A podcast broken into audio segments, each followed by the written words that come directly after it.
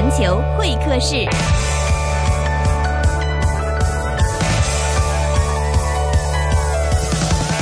日炎炎，今天我们环听世界呢，要为大家呢介绍一个呢既能消暑又能帮你消脂的运动。齐伟，嗯，没错。那么我们现在呢是在一个呃感觉香港没有的气候环境之下，就是这个冰天没有雪的地方。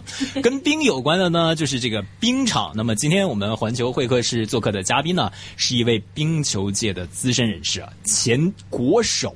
冰球国手，那么现任呢是香港冰球训练学校的资深教练谭安琪。之前呢也做客过我们环听世界的节目。安琪你好，你好，七伟。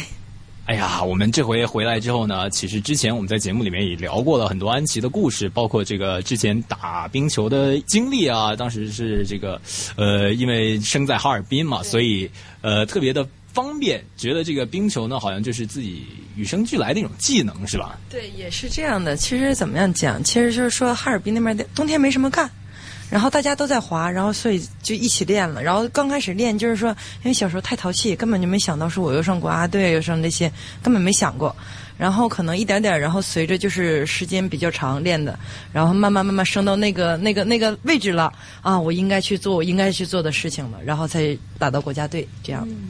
其实冰球对于我们这个外行人来看起来啊，好像是很难的一件事情，因为你要控制很多的东西。除了你要能够在冰上边很自如的来来往往之外，又要控制这个球。其实练下去之后，是不是真的这么难的呢？嗯，确实也是很难的。其实，在去年我看过一个网站上说，全世界最难的运动，第一项运动就是拳击，第二个运动就是冰球。这是已经是全世界排到第二个很难的运动当中了。冰球你不仅要先学会滑冰，而且呢，你还要就是学会控球，你手跟脚的配合，还有你要用脑，你随时的球的变换，可能就是说球在零点零一秒它马上就有一个变换，你要飞速的转着你的脑袋，要很快的去判断、去确定这些东西。就像是守门员很难做，其实守门员人都在想啊，我不用跑了，我做守门员这样式的，我就是。比较懒惰一些，其实不是守门员，其实要求要比所有运动员更高，他的灵敏度、他的观察能力要更强。他站在那里，有的时候他不是靠他的能看到球去判断，就是靠自己的经验来判断球应该去的位置，然后才能去挡住的每一个球，是这样。很多人都会问一个问题啊，其实危险吗？这项运动？嗯，是这样的，在不了解这项运动当来讲呢，是危险的。但是如果说你真的来想，像一些花样滑冰。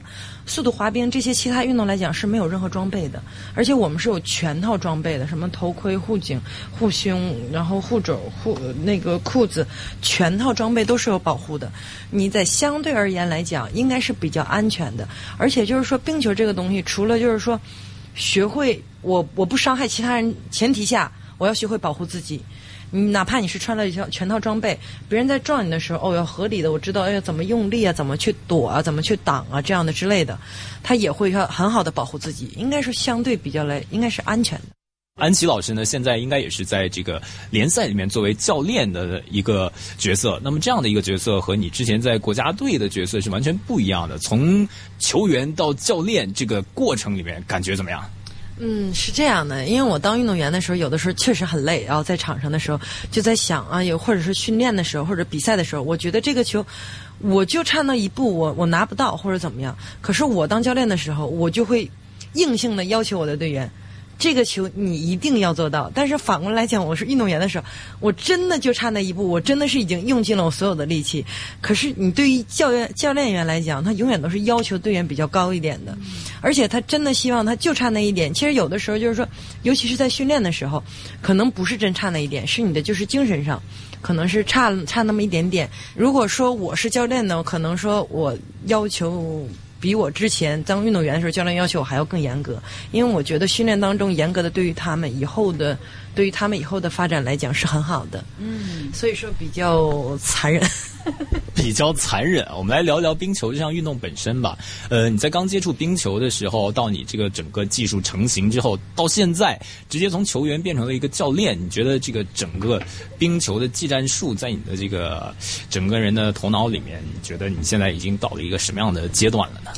嗯，是这样的，我在运动员那个阶段的时候，就是说关于我们有很多不同的外教之类的，然后每一段就是说我们不同的外教，我们会学着很多的就是新的一些理念和知识，从中这些东西我会就是吸取更多的知识，然后然后我会我会当我当教练的时候，我也不断的去学习，不断的去提高自己，让这些东西可能说越来越就是完完。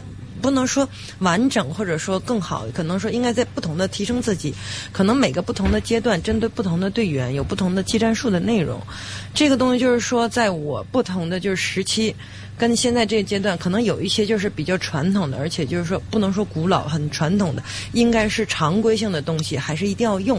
但是结合现在的就是我们就是比较新的一些技术，而且不同的就是说比赛的规则，可能会有一些嗯小小的改变。嗯，其实如果要去想练冰球的话，或者是在冰球这项运动里边哈，能够拿到一定的成绩的话，本身会不会有一些哪些的条件你具备了就会比较好一些呢？嗯，是这样的，人嗯，所有人都说就是有天赋、有天才或者怎么样，但是我觉得任何一项运动。天才，哪怕是你天才，都要百分之九十九的付出。你没有一项运动，我是天才，我我不用训练，我不用听任何人的，我就自己休息，一比赛我就可以拿冠军。我不相信有这样的事情发生，尤其是在竞技体育，你会有天赋的人，就是说学这个东西很快。但是有些东西它需要磨练的，可能是一次、十次、一百次、一千次，甚至上万次的，不停的在磨练。而且你这个东西，你的肌肉各方面才能成型、熟练成型。所以说，天赋这方面，就是说我很认同，就是说有天赋，就是进步很快的人。但是对于我来讲，而且在香港的这种发展情况下，我比较喜欢努力的人。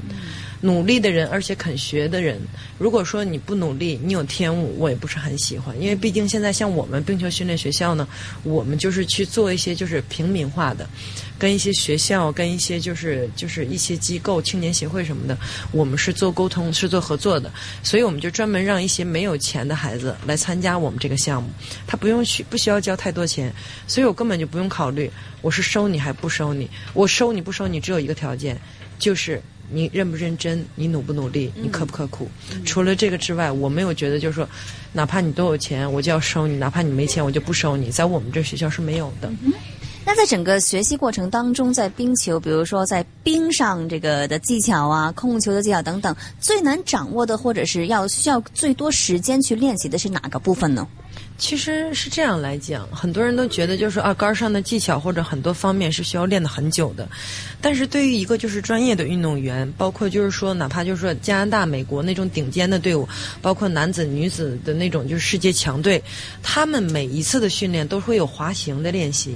一个滑行对一个冰球运动员来讲是很重要的，因为滑行的滑行的姿势跟滑行的力度，好像说错误的滑行，可能他滑冰很慢。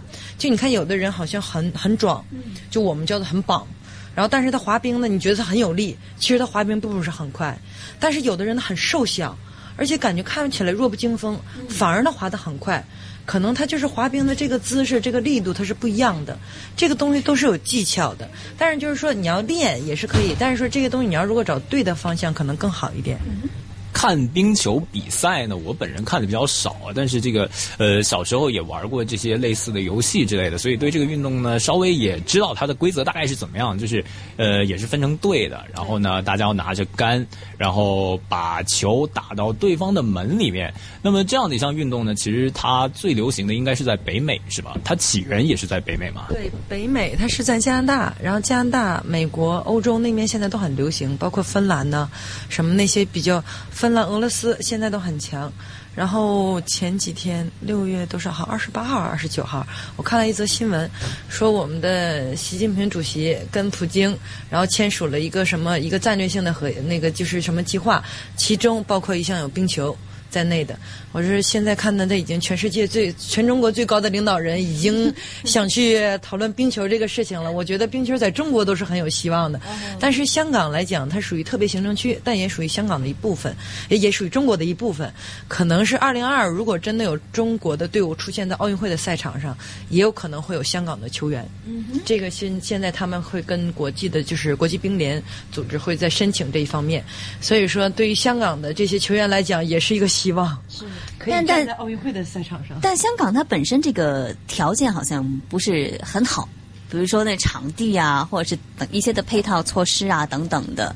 那您觉得就是我们香港的运动员在这些在天然的这些配合不那么好之下，可以怎样做到一个世界水平吗？嗯，是这样的。然后我们现在就是男子、女子在这几年已经是进行了。大概女子有三年打了世锦赛，是头一次，头三年前是头一次。男子三年前就是说，事隔了二十六年又重回世锦赛的赛场上。这个之前就是说，我们我我们冰球学校的主席是胡文新嘛，他还有一个就是我们还有一个球会是办的男子的标准联赛和女子的标准联赛。通过这个，他们是有机会打到世界的那个锦标赛。但是对于水平来讲，因为毕竟我们没有那么自己的一个专业的。就是正规的标准场地，包括现在这个冰场的场地，嗯，有几个冰场，在香港有几个冰场，可能最大的那个冰场也不是国际的那个标准的场地，但是说。他们的那些训练的那种方式，就是说应该是远远不够的，也希望政府能多一点的支持，建一个就是有政府的一个冰场，不光给冰球用，可以给速滑呀、花样啊，包括冰壶。我记得去年是几月份的时候，香港也成立冰壶的一个那个协会。我在想场地在哪儿，他们在哪儿训练？包括我们今年十三冬会的时候，就是香港有五大项目，呃，冰球，然后速滑、花样。嗯，还有一个是高山滑雪，还有两个，还有一个什么雪板，这两个滑雪都是常年在国外，可能是国外的香港人。在那边自己去练，然后去参加这个比赛。我在想，香港连雪都没有，怎么怎么参加的雪上项目？我说，他们说香港下雪吗？我说怎么可能？我根本没有听过这个事情。但是今年我就是带女队，然后去参加女子冰球嘛。然后说香港有五个项目，然后我们就是有一个就是授旗仪式。我在听有滑雪的项目，我就很很很纳闷儿。然后很多朋友问我，我们现在成立冰壶这个项目了。我在想在哪儿练，我也不知道。如果政府真的是有这个，真的多帮一点，就是政府的这些专业的队伍，会对他们来讲会更好一点。嗯，咱们聊了这么多冰球啊，聊聊这个安琪个人的生活吧。咱们从最北的地方来到了最南的地方，生活习惯吗？嗯，很不习惯。就是我来这边五年多，快六，就是奔六年，我都是。对吃的这方面来讲，还是家里的最好吃。每年可能放假就是就是假期的时候回家，就最少胖十斤回来，就不停的每天每天在家不停的吃。但是在这边不能说是就是也有很多美食，但是可能就是味道各方面不是那么可口。就是人说啊，那你吃的又不是那么很好，每天工作量还那么累，你为什么要在香港？我说，因为这个地方不像就是国内一些俱乐部，他们是靠以就是教练以教学生为生。我不是以他们为生，他们没有他们，我们有很多事情去做。不仅是上课，我们有去做推广，去做很多很多的事情。但是我们是真正的推广冰球，普及冰球。然后 天气来讲，可能就是到冬天的时候，这边很湿嘛。然后我很怕冷，然后我会穿就是我们叫做秋裤。但是他们不会穿，他们可能就穿一个牛仔裤。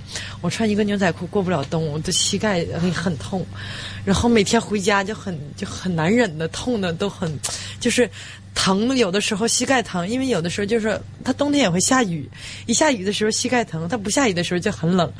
然后这个南方就是，但 整体上来讲还可以，但是说习惯来讲也还可以，也不能说很完美。但是我是很宅的那个人，他们说。你在香港应该是哪儿的哪里都去了或者怎么样？我说没有，一般都是我朋友来，他们带着我去，然后每年都不停的我朋友来香港，然后跟他们一起去啊，这里有这个啊，这里这个好吃啊，我知道了，然后下一次我自己去。等放假的时候可能就睡一天，就是很宅，就是就是就是门都不出的那一种，除非要买什么东西我才会出门，要不然我是不会就是特意因为逛街去逛街，我是因为去买东西我才会出门的那一种，就是很宅。但是想不到一位冰上运动员是怕冷的，呃，对他们都是都是这样说。但是在冰上 我们会出汗的，你一动都会出汗的。我是真的很怕冷，他们都想象不到。而且来自北方的人那么怕冷，我说不一样。